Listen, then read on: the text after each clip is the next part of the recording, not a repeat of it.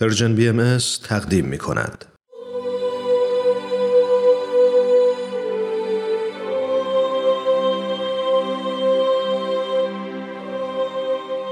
سر آشکار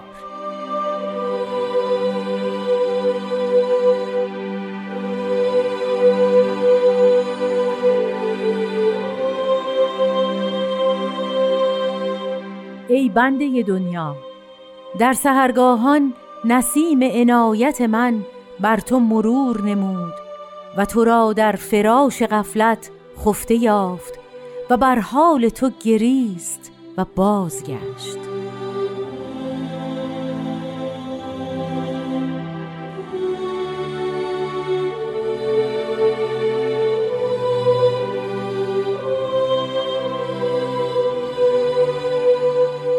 دوستان عزیز شنوندگان فرهیخته رادیو پیام دوست وقتتون بخیر. این قسمت دیگری از مجموعه سر آشکاره که تقدیم شما میشه. برنامه که در رادیو پیام دوست تدارک دیده شده.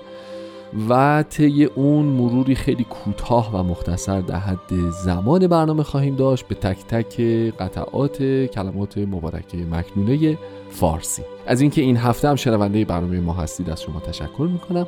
از شما دعوت می‌کنم که با برنامه امروز همراه باشید.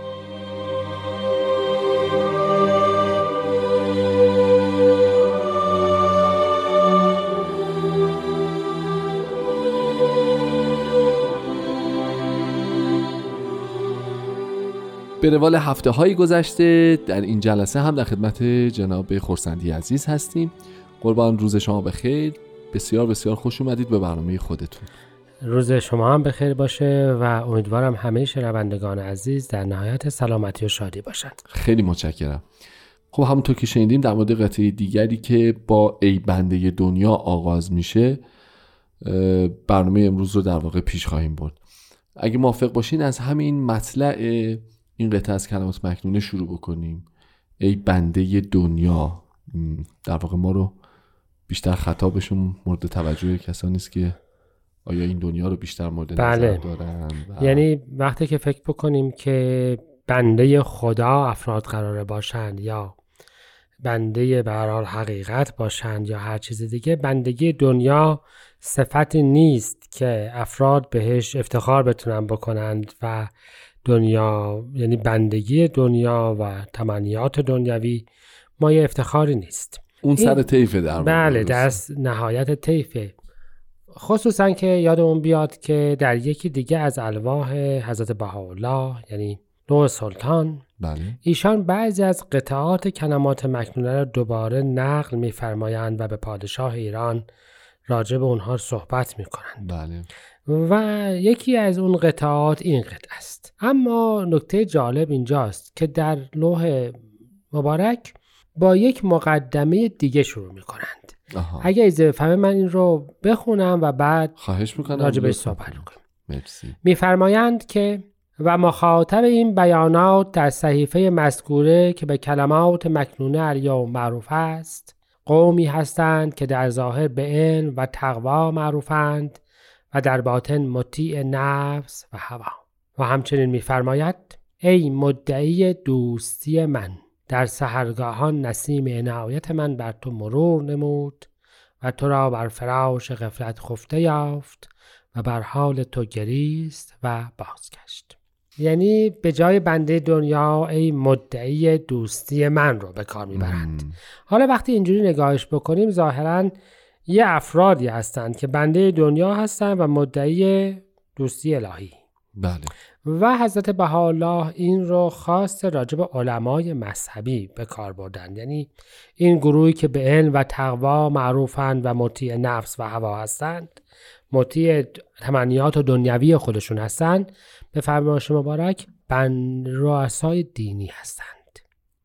و نه هر گروهی. بله. عادی. هر کسی که خودش را به چیزی معروف می کند که اون صفات الهی است و دنیای دنبال قدرت و ثروت و شهرت و اموری است که در از امور دنیوی است.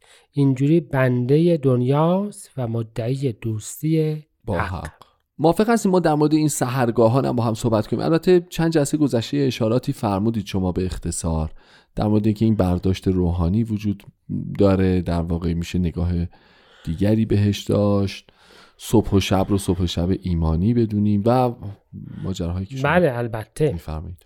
حضرت عبدالبها مبین آثار دیانت بهایی میفرمایند مضمونش این هست بله. که طلوع یعنی ظهور حضرت باب پیامبر آین بابی درست. به منزله صبح یا سحر بود. و ظهور حضرت بهاءالله به مانند ظهور آفتاب در میانه آسمان. درسته. ولی مطلب الان اینجاست که سهرگاهان می شود ابتدا یا دوره اولیه یک دیانت و در این مورد خاص دوره دیانت بابی. مد نظره بله. و اگر به یاد بیاریم که بیشترین مخالفان و دشمنان و محرکین اصلا دشمنی دولت و ملت با پیام جدید رؤسای دینی بودند بله. که ادعای انتظار ظهور رو می‌کردند بله. و مدعی بودند که داریم مردم رو برای ظهور جدید آماده می‌کنیم و هر چه که می‌کنیم و هر چه که داریم از برکت این است که مردمان را آماده قبول پیام جدید بکنیم.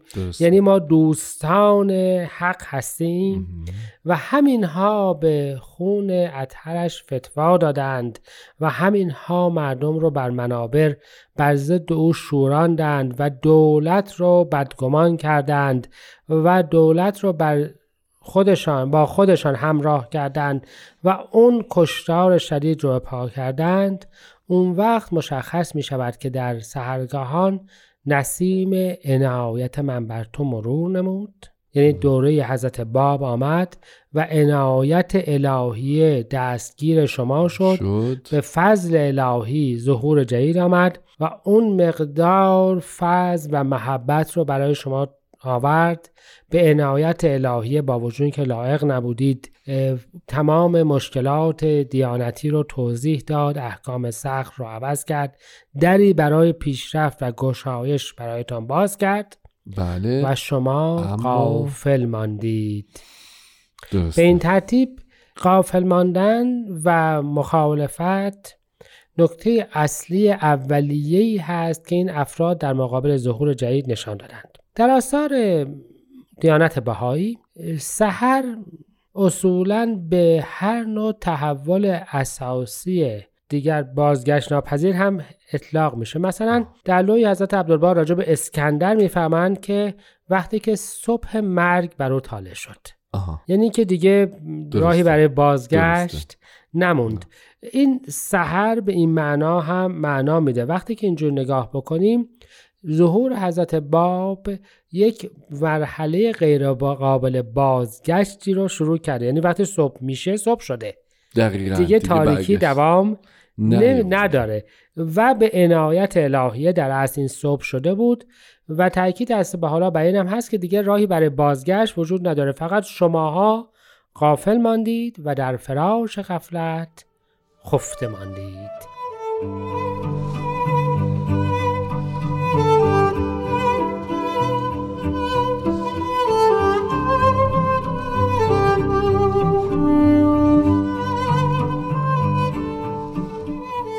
جام خورسندی.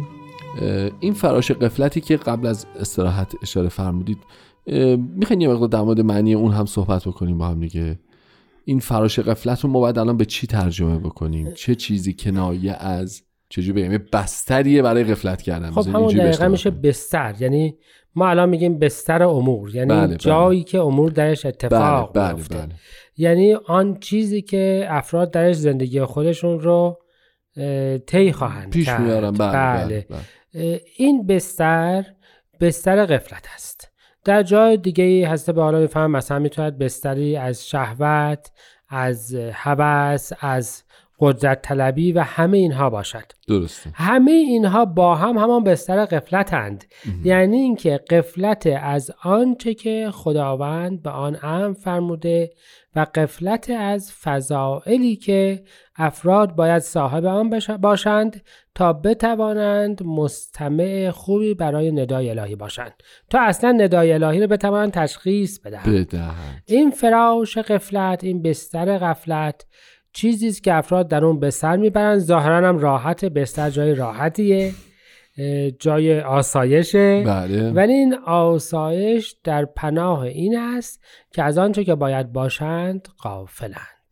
مردمان عالم در بسیاری از اوقات در بستر به سر می‌برند. حالا در بستر راحت یعنی تمام وقتشون رو صرف راحت خودشون بکنن در بستر قفلت و در بسیاری از بسترهای دیگر.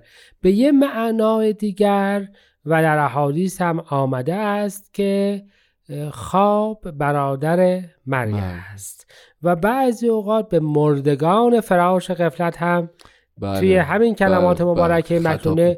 اشاره شد چون مرده و خوابیده هر دو نسبت به محیط اطراف خودشان کرخند بله. دریافتی ندارند از محیط اطراف خودشون متأثر نیستند و نوری که تابیده و ندایی که بلند شده و صبحی که دمیده برای مرده و خوابیده یکسانه بله. به این جهت چه مرده فراش غفلت باشند و چه خوابیده در فراش غفلت هر دو منظور اینجاست که شما در جای خودتان را راحت کرده اید و به محیط اطراف خودتان و به تغییر دنیای روحانی اطراف خودتان هیچ عکس نشان ندادید.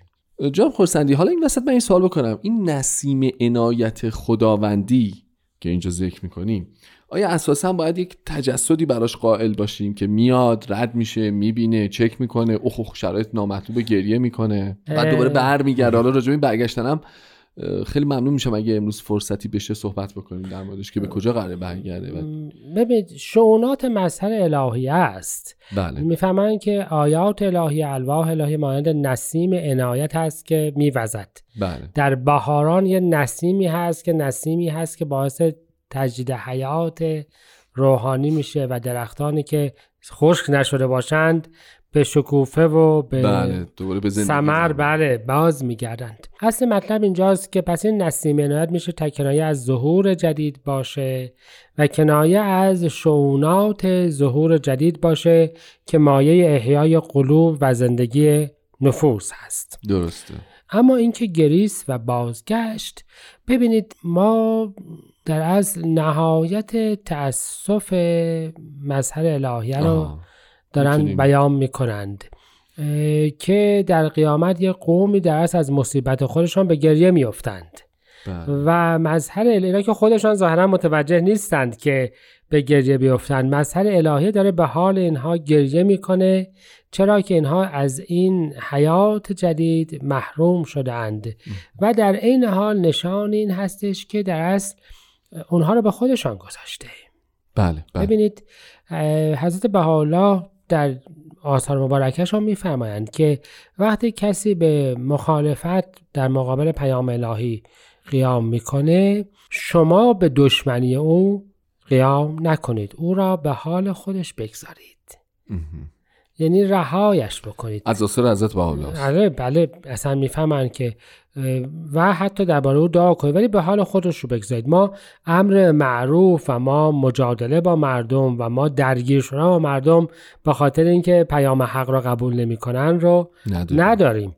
بحث اینجاست که به حال کسی گریستن نهایت تأسف و در این حال رها کردن افراده. و مظهر الهیه که الگوی همه افراد خواهد بود در مقابل قفلت و نادانی مردم اونها را به یه معنا به حال خودشون رها کرده و گریسته و درگیر و متعرضشون نشده. نشده. و بازگشته.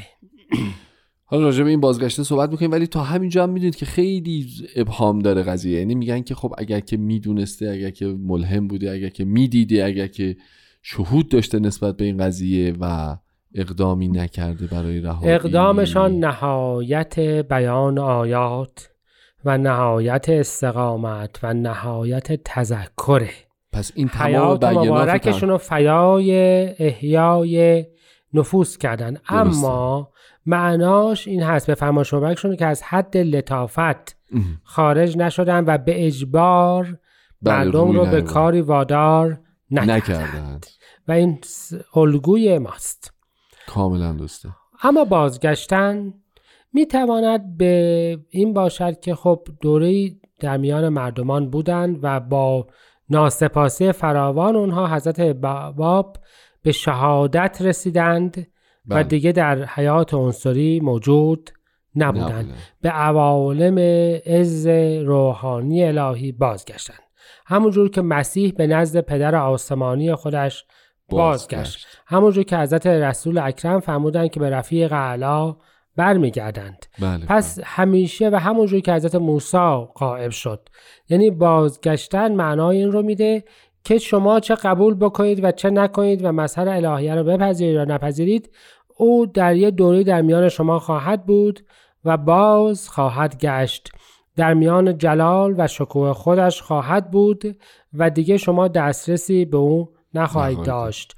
بعضی از قطعات کلمات مکنه راجع به این صحبت می‌کنه که این وقت را دیگر شما نخواهید دید. بله و این فرصت رو هرگز بله بهار الهی همیشه نیست. یعنی هم یک تأسف به حال مردم و هم تذکری هست به اینکه این دوران همیشه پایدار نمیماند و هم اینکه رؤسای دینی از آنچه که باید باشند بسیار دورند.